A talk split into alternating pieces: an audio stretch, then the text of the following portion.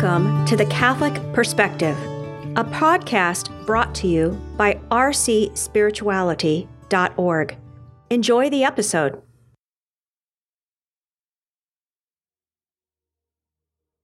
Some names possess astonishing beauty. And of all Mary's many titles, one of the most thrilling is Mother of Mercy. It's a name we can relate with easily. Every mother embodies mercy and compassion, and the Mother of God must do that even more powerfully than other mothers. It's no accident that Pope John Paul II, who was so instrumental in promoting the message of divine mercy, was deeply devoted to Mary. In fact, the motto of his papal coat of arms was Totus Tuus, all yours, which is taken from St. Louis de Montfort's act of consecration to the Blessed Virgin Mary. But why is Mary the mother of mercy? One answer is that she's the mother of Jesus, the mercy of the Father made incarnate. Another is that she always points out our needs to Christ. Think of the way she interceded for the couple at the wedding at Cana. However, there's another reason too. Mary is the mother of mercy because she received God's mercy in a unique way. Yes, Mary was conceived without sin, but the Immaculate Conception itself was a gift of God's mercy. As Pope Pius IX put it, the most blessed Virgin Mary, in the first instance of her conception, by a singular grace and privilege granted by Almighty God, in view of the merits of Jesus Christ, the Savior of the human race, was preserved from all stain of original sin. Because Mary was and is so aware of the tremendous gift of divine mercy, she's also able to help us accept it and share it.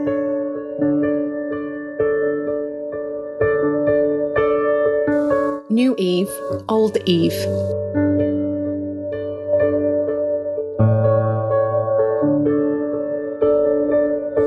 The fathers of the church described Mary as the new Eve. The first Eve was meant to be the mother of all the living who handed on a friendship with God to her descendants. But there was that incident with the forbidden fruit in the Garden of Eden, and things went awry. Mary, then, is the new Eve, the mother of all those who are redeemed and live a new life in Christ. If anyone is unworthy of mercy, it would seem to be Eve. Well, Adam is right up there, too. After all, she lived in paradise, and all she had to do was obey God in order to keep it for the rest of us. But she didn't. Remember, though, divine mercy is a gift. None of us deserves it, not even Mary. What would happen if Mary met Eve? And what lessons could we learn for our own lives from such an encounter?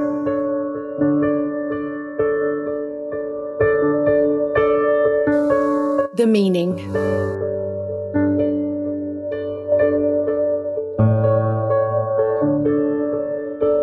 Sister Grace Remington provides a beautiful interpretation of what that meeting would look like in her drawing, Mary Consoles Eve.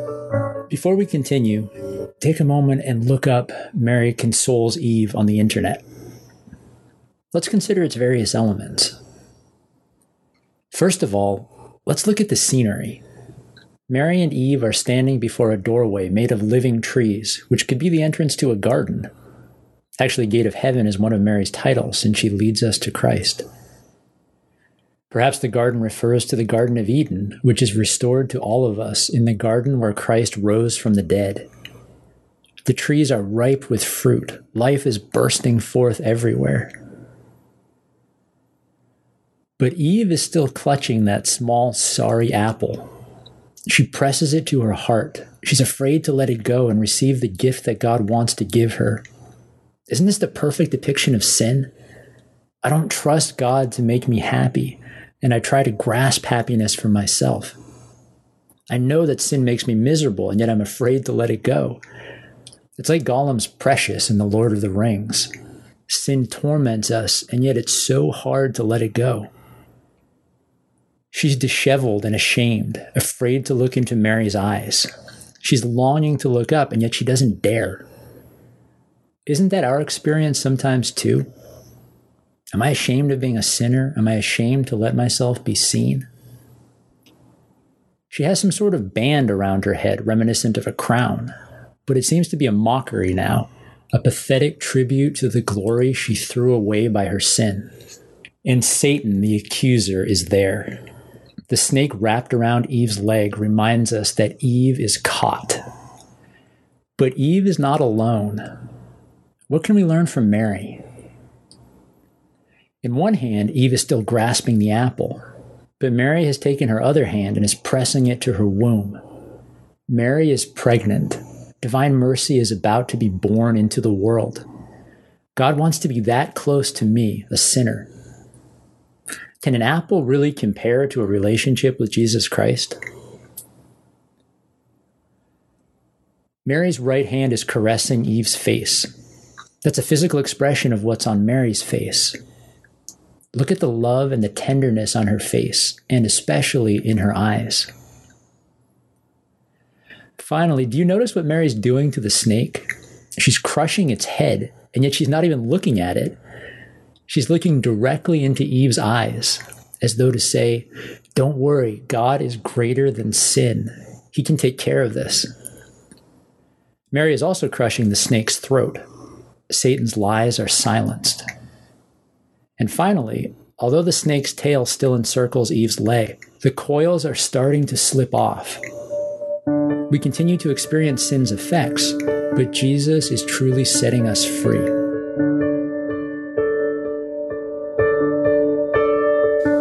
For me,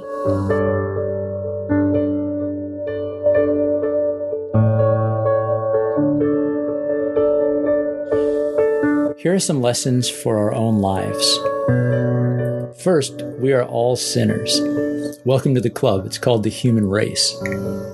St. Paul himself said, I am the greatest of sinners. Can we really pretend we're any different? And yet, when we acknowledge our sinfulness to God, it sets us free. We no longer have to be perfect as we imagine perfection. We only have to accept His mercy. Second, draw near to Jesus. The church gives us the sacrament of reconciliation. Let's use it. We actually have another retreat guide dedicated entirely to that sacrament. Eve needed to be close to Jesus in order to experience mercy, and the same is true for us. Christ is waiting for us in the Eucharist. Perhaps we could resolve to attend daily Mass several times a week and dedicate a specific time each week to Eucharistic adoration. And remember, Christ is the one who invites us to come to him. He wants this even more than we do.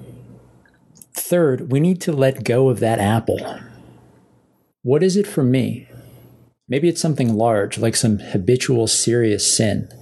Or maybe it's a subtle attitude, like a prideful disposition towards others.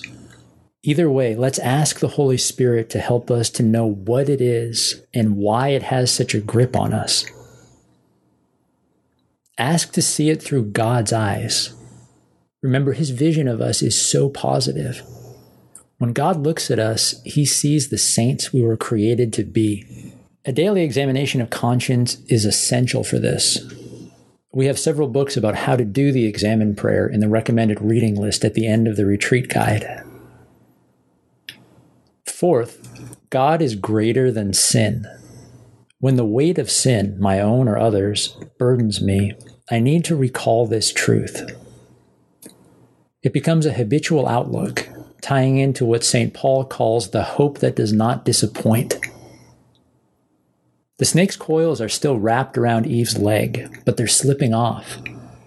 My true identity is not sin, my true identity is a beloved child of God in Jesus Christ. Fifth, ask Mary for help. She's our mother of mercy. She helped Eve accept divine mercy in the drawing we just saw, and she'll help us to do the same.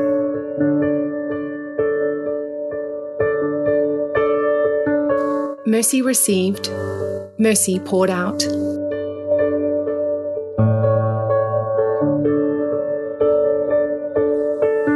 There's one last point, though. Mary received divine mercy and she doesn't keep it for herself, she shares it with Eve. God has mercy on us. We're called to be merciful to others.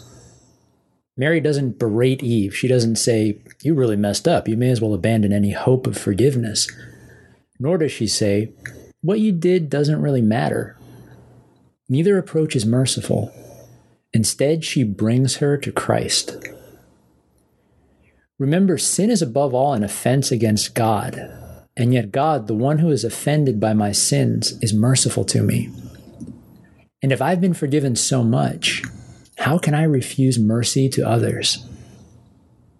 But what if they don't ask for forgiveness? Christ on the cross gives us the answer when he prays, Father, forgive them, for they do not know what they are doing. Those who brutally killed the Son of God didn't request forgiveness, but Jesus offered them mercy nonetheless. It's also important to recall that when I forgive those who sin against me, I'm not condoning their actions. I'm entrusting them to God's mercy, and as I do that, I'm bringing them to Christ. But when I refuse to be merciful to others, I also close myself off to mercy. What happens to a river when the water doesn't flow anymore? It becomes a stagnant pond. Mercy is like water. If it doesn't move on to others, it languishes. When it's shared, it becomes an ever greater source of joy for the one who shares it.